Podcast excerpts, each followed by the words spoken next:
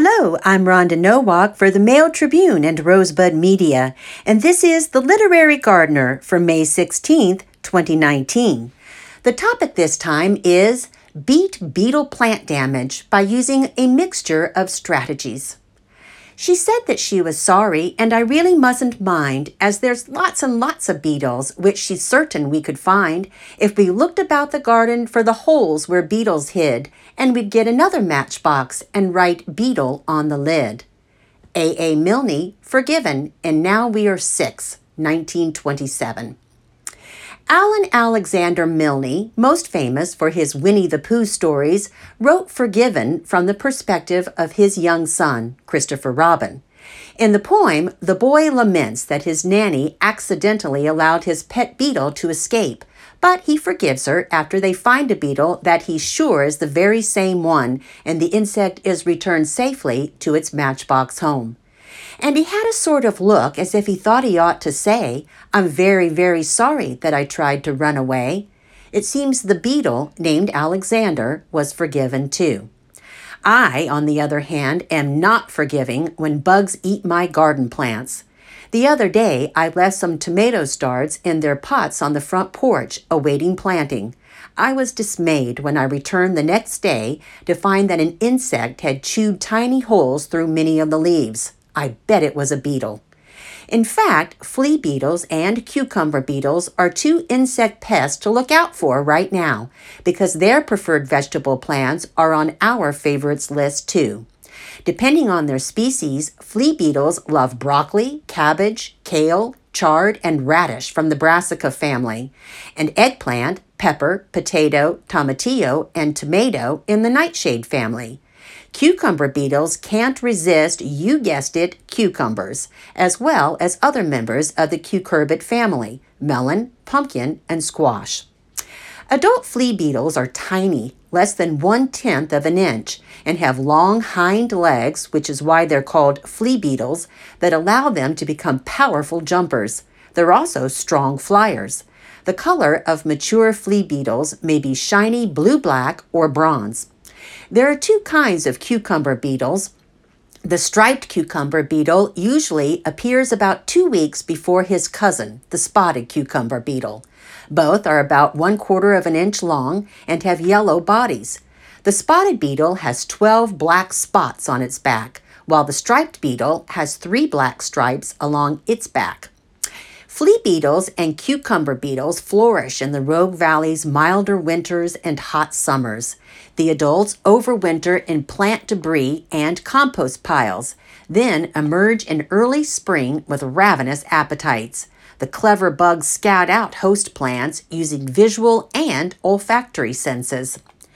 When the beetles are fully sated from feeding on the foliage of their host plants, they deposit eggs into the soil in which their offspring are born with chewing mouth parts. The larvae take over where mama left off, first feeding on plant roots underground before pupating and then heading above ground, where they begin the cycle all over again.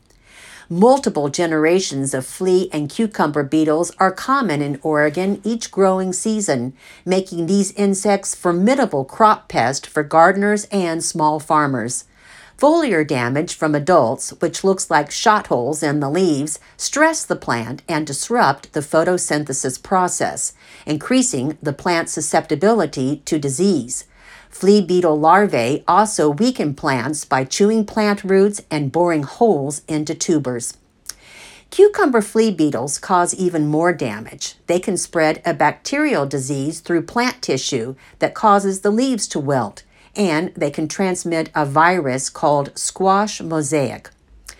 The most effective plan for ensuring our gardens do not become infested with flea or cucumber beetles is to practice what Eliot Coleman calls integrated plant management. That is, focus on providing the plants we grow with optimal soil, sunshine, and moisture conditions that will give the plants an edge over insect predation.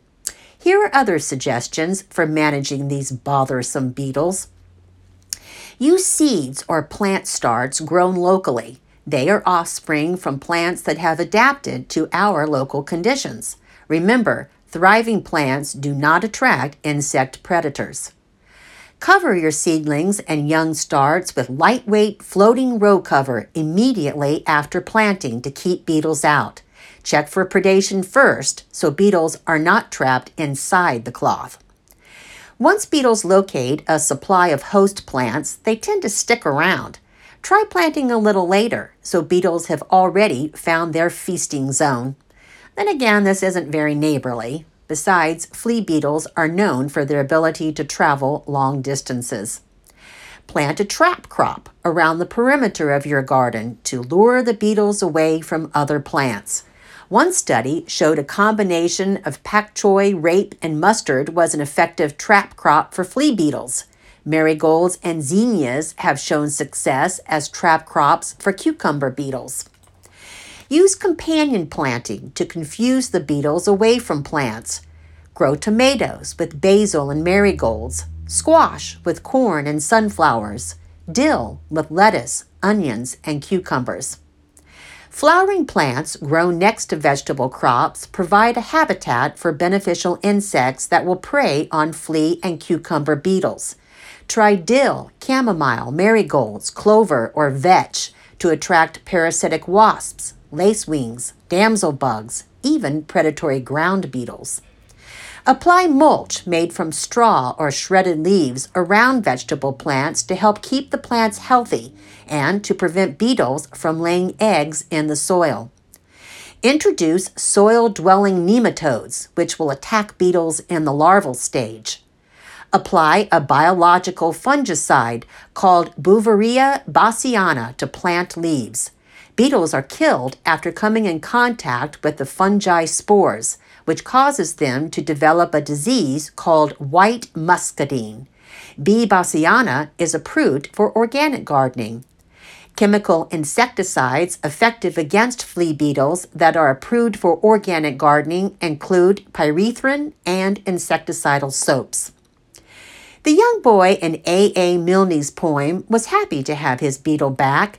I'm sure the gardener was equally as pleased to have one less beetle in the garden to contend with.